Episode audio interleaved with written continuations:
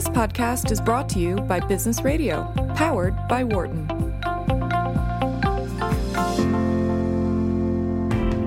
I'm Karl Ulrich, Vice Dean of Entrepreneurship and Innovation at the Wharton School, and this is Launchpad, where I talk to successful entrepreneurs about the secrets to launching and growing their startups. So I'd like to welcome first on, on this segment uh, Ruijing Zhang, who is the co-founder and CEO of Avisi Technologies. Ruijing, thanks so much for coming in. Thanks for having me. All right, so give us the elevator pitch for Avisi. Sure. Avisi is a medical devices company that's working on a product called Visiplate.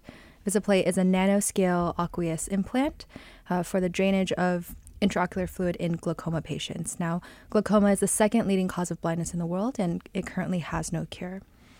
All right, so I think we need we need just a little bit on the science. So let's tell me what glaucoma is. I know I go in for that test every year or, or every few years. What what is glaucoma? So the test you go in for is a intraocular pressure test, mm-hmm. right? In healthy eyes, we have a system of fluid creation and drainage that nourishes our eye tissue. Mm-hmm. But in patients with glaucoma, the drainage system for that fluid is broken. And what Visiplate does is create a drainage pathway to reduce that fluid pressure that builds up over time in glaucoma patients. By draining the fluid and allowing it to be absorbed into other parts of the eye, we can effectively control that path towards blindness and okay. hopefully stop it. Okay, so if if I just think about it in really simple terms, if the drain is plugged, then pressure builds up, and mm-hmm. the idea is that what happens, and there's also a failure to to provide that that necessary flow of fluid in the eye. Right. So when that pressure builds up, it puts a lot of pressure on the optic nerve, mm-hmm. and that's what causes irreversible damage. Ah, I see. Okay. So so basically when this is diagnosed, there's still an opportunity to intervene. Is that the point? Uh, yes. Okay. So you'd go in, you'd have this test, and there'd be some detection that, hey, your eye isn't responding, isn't draining the way it should be. You may have glaucoma. What what what happens? What is the current status quo for how you treat it? So currently, once you are diagnosed with glaucoma, mm-hmm. um, you you get put on this treatment algorithm that starts with medications, typically eye drops and pills. Mm-hmm. However, the failure rate for that is about 60% within wow. six months yeah. because patients fail to continue using those eye drops. They're mm-hmm. difficult to use, um, it's difficult to remember to use them. Mm-hmm. So then patients who progress in their blindness need to get perhaps a laser surgery. And laser surgeries ultimately fail at a rate of around 47% mm-hmm. uh, within five years. Um, basically, in laser surgery, a little piece of tissue in your eye is excised so that the fluid has somewhere to drain to. However, that tissue ultimately grows back. Following laser surgery, you might get a manual surgery. Mm-hmm. It's what we call a trabeculectomy. Mm. Uh, this is when a surgeon will, will, take you into the operating room and perform a procedure on you, a manual procedure, again to excise some tissue. However, that also fails at a rate of around 50% within five years. So that brings us to a category of devices where patients can elect to get an implant in their eye to help with drainage. Now, within this drainage category, um, there are two types of implants. One that is called minimally invasive glaucoma surgery, basically very small, tiny tubes about the length and width of an eyelash, mm-hmm. meant to help with drainage. However, those um, those are an intermediate intervention before the last line of defense. And that's what we're trying to disrupt. The last line of defense are these very thick and large implants around the size of, say, a nickel or a quarter. Whoa. That get put in the back of your eye, and they're meant to stay there forever. However, they ultimately fail at a rate of around 30%. Within five years, they stop working. And patients end up maybe with two or three in one eye. Yeah. Wow. And so those devices, if I am envisioning what they might look like. They are they're sort of a grate of some kind that allows fluid to drain out the back of the eye. Is that is that what they the existing devices are? The existing loss line of defense devices are a large plate that mm-hmm. fits either in between or under your eye muscles with a drainage tube that connects to the anterior chamber of your eye, the inside I see. Eye. So the plate is actually outside the eye and it's got a pipe on the surface of the eye. On the yeah. surface of the eye. So basically got a got a piece of plumbing then connected sure. inside the eye. right. Yeah. All right. So what, what's Visiplate? So Visiplate takes that same model but bridges the gap between the minimally invasive surgeries mm-hmm. and these large plates. Mm-hmm. So we also seek to be less invasive, mm-hmm. but we're we're continuing this um, usage of a plate, a drainage plate. Mm-hmm. What we find is that having this uh, drainage plate within the eye is able to allow for uh, tissue spacing to occur, so that once you do have successful fluid drainage, the tissues don't grow back together. There's no scarring, and you're able to have this like greater drainage system that's keeping your eye healthy, right, and keeping you from going blind. The thing about Visiplate is that we're 10,000 times thinner than existing uh, last line of defense drainage implants. And so, how thick is it? So you can think about it as a thousand times thinner than a contact lens, Thousand times thinner than a contact lens. or so, the thickness like, of a soap bubble. Okay. Oh, wow. So it's just a few microns thick. Yeah. It's 100 nanometers thick. 100. So that's 0.1 microns. Wow, that's really small. That's really thin. Yeah. And and what's the length scale? How how big are they in in length? So around, I could give you around surface area, around 32 millimeters squared. Okay, Mm-hmm. so there are a few millimeters on a side, maybe a quarter of an inch, something like that, a little less than an eighth or, or a quarter of an inch in dimension. Okay, so it's a really tiny little flake, basically, um, is is the way to think about it. This tiny, tiny flake. How on earth could you place something that thin, a soap bubble, effectively? Mm-hmm. Uh, how how is it placed in the eye? So we are working on a insertion device Hmm. to help surgeons place that into the eye in the right Yeah. location. We aim to be implanted using a using the trabeculectomy that I spoke Yeah. about earlier. This uh, procedure that all glaucoma surgeons are trained in. Um, it's relatively quick. It's in the front of the eye.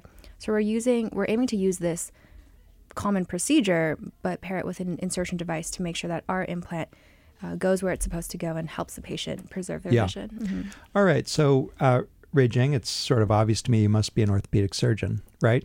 Ortho- Or, I'm sorry, op- uh, uh, the, the ophthalmo- uh, re- uh, yeah, an eye surgeon.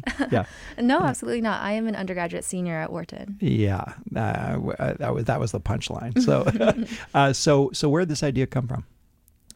This idea stems from all the way back when me and my co-founders were juniors um, at Wharton. We competed. Which was last year. last Yeah, year. okay, Yep, yeah, we yeah. comp- we competed in the uh, Y Prize Mhm. competition. Tell us a little bit about the Y Prize. Yeah. Sure. The Y Prize is a interdisciplinary competition hosted between the Mack Institute for Innovation and the Engineering School, and it basically challenges people from all across the university to come up with a commercialization idea for some piece of technology that's been developed Mm-hmm. but hasn't been commercialized. And in our year, that piece of technology happened to be this alumina nanoplate. Uh, but was there was the, was the application envisioned? Not at all, no. Okay. So what? So so an alumina nanoplate. Uh, why on earth was it developed in the first place? And and describe if we were if we were the size of a few molecules and could get down inside it, what would it look like? What would the nanoplate look like? Yeah. Okay, so I believe it was first developed um, with the purposes of optimizing energy transfer or heat transfer. It was developed in the lab of Professor Igor Bargatin. Mm-hmm. Um, he's a professor of material science here at the university. And so if, if and we were alumina, able, by the way, alumina is a ceramic, right? It's alumina, aluminum oxide, so Yes. it's a ceramic. And at that scale, it's probably still flexible, and and uh, at that thickness, it's probably still flexible. So think of it as a it's a it's a very strong material, right? Uh, yes, and- it's relatively yeah, strong for that yeah, scale. for Mhm. that scale.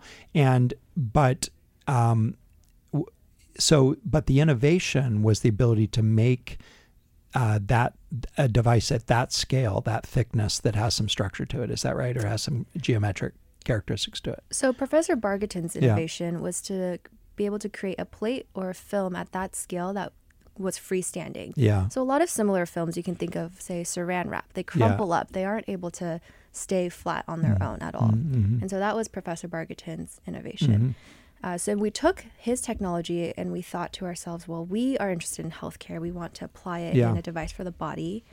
And using a very research focused view, we thought to ourselves, what are the smallest implants in the body? Mm-hmm. And what can we do with this technology? What can we improve? Well, those turned out to be in the eye and in the ear. And for mm-hmm. us three personally, we cared a lot more about vision. It's mm-hmm. such an integral part of quality of life, right?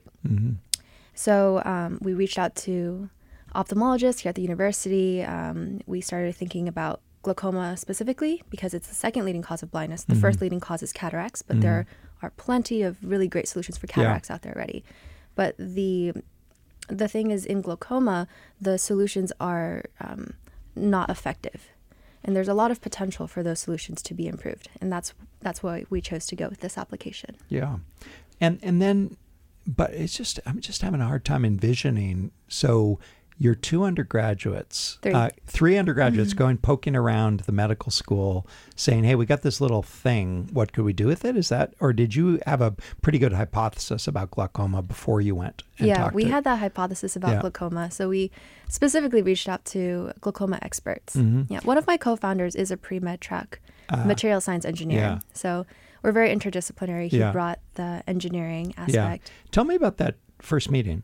Like what, what did the, did you talk to a surgeon or to an, an ophthalmologist? Uh, yeah. Our first meeting was with Dr. Richard Stone. Um, Mm. He's absolutely fantastic. He's a professor now, but he has a lot of clinical experience Mm-hmm. in treating glaucoma patients. Um, it was a little bit funny, actually. We walked in, we had set up the meeting over email, and we sat down. And he's like, "Oh, so what do you study?" And I was like, "Oh, I study business. I study finance and management." And he was like, "Oh, you're one of those business people." And, And- he kind and- of and crossed folds his his arms. arm- yeah, yeah, yeah. crossed his Yeah. arms. But then I said, "Oh, well, Brandon here is actually pre med, and he studies material science engineering." And then that's how we really got the conversation Mm-hmm. started. Um, yeah, it's such a shame um, for there to be like I think um, any barrier to conversation between the schools. Like I think our experience showed that um, it's hugely beneficial to have like this interdisciplinary place Right. where we can speak and share ideas. Yeah. Right. But but actually, you know, my my son's a junior at Penn, and one of the mm-hmm. things that I really notice is that undergrads themselves don't really perceive these barriers. I mean, there's a little bit of cl- clannish stuff going on, but mostly, I mean, you live in the same dorms, you interact mm-hmm. socially, so. Uh, it's it's sort of ironic, but often it's the undergrads who are actually doing the interdisciplinary stuff at mm-hmm. Penn, and that's I think an awesome thing about a university. Um, give us just a couple minutes on the FDA challenges. So, the one of the things about medical devices, uh, you know, you're sticking something in somebody's eye, right? And that's sort of a big deal. So, what has to happen between now and the first human that can have this used in their eye? Yeah.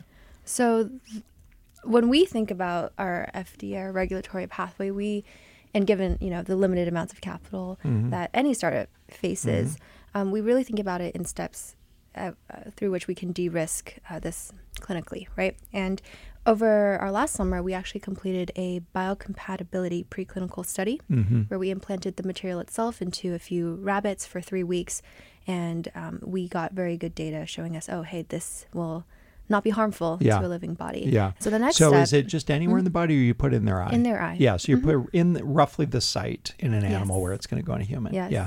And then you look for a reaction. Yeah. Absolutely, yeah. Okay. Mhm. And so you pass that. Yeah. Yep. Our next step is a efficacy study in which we see just how well the device will work. Um, and if we get positive results, then we'll start to initiate um, our endeavors for creating a human trial. And that would be a one year human trial. The thing about Visiplate is that we're a 510K medical device, Yeah. which means we simply have to prove we're as safe and as effective as a predicate. Yeah. So just to for our listeners who don't know what that means, what it, what you what that basically means is there's some other device that's providing essentially the same function that you're mm-hmm. proposing to provide. You just want to do it in a better way, so mm-hmm. you don't need to show that it that the procedure is effective. You have to show that your device is equivalent to something that's already in the market. Yeah, Yeah. absolutely. Yeah, and and um, and and so just out of curiosity, so can you find rabbits with glaucoma, or are there ways? In other words, when you go to test the efficacy in animals, do you do it in the disease state, or can you show in a healthy eye that it does the right thing? Yeah. So, a lot of times for drug development, uh, you do induce the disease in the animal. However, for devices, um, we've spoken to a number of contract research partners and uh, managers, and um, we're confident that we could show efficacy through a normal uh, rabbit. Yeah. Yeah. All right. And so I'm looking. So you graduate in a couple weeks, right? Yes, I do. Yeah. Congratulations. I hope you, you. pass those finals and everything. But uh, so what, what's your plan?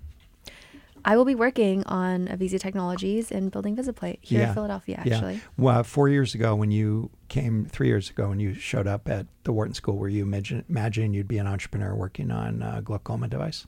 Not glaucoma, but I did come here to learn how to be an entrepreneur. Oh, you did? All yeah. right. So, So I'm very that's- that's happy awesome. it happened. All right. Well, Ray Jane, thanks so much for coming in. It's super interesting. Thank you so much. I'm Karl Ulrich. Vice Dean of Entrepreneurship and Innovation at Wharton. Launchpad is produced by Business Radio, powered by the Wharton School, on Sirius XM, Channel 111. The show airs live on Wednesdays from 7 to 9 p.m. You can find more episodes of this podcast on SoundCloud or on iTunes. For more insight from Business Radio, please visit businessradio.wharton.upenn.edu.